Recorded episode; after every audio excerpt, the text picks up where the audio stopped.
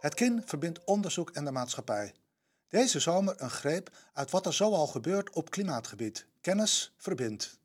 Vandaag in editie 8 van de KINcast de toekomst van vlieg- en treinreizen. Door efficiënte verdienmodellen is het mogelijk geworden om voor relatief weinig geld overal ter wereld op vakantie te gaan. Maar de uitstoot van broeikasgassen is enorm. Daarom moeten we het hebben over de vraag wie er in de toekomst nog in het vliegtuig zit en waarom. Dat vindt Harald Buitendijk.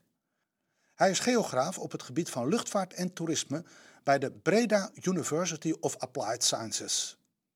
Hij schoof eind juni aan in het radioprogramma Vroeg.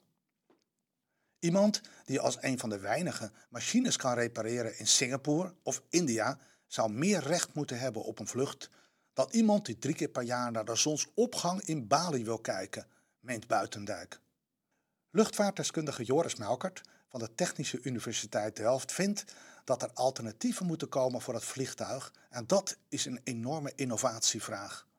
Het duurzamer maken van de luchtvaart kan technisch gezien, maar het gaat nog een hoop tijd en een hoop geld kosten, verwacht hij. In de tussentijd is een treinreis een goed alternatief om zo min mogelijk CO2 uit te stoten. Het online wetenschappelijke platform All World in Data laat zien dat treinen haast altijd de beste optie zijn voor middellange tot lange reizen.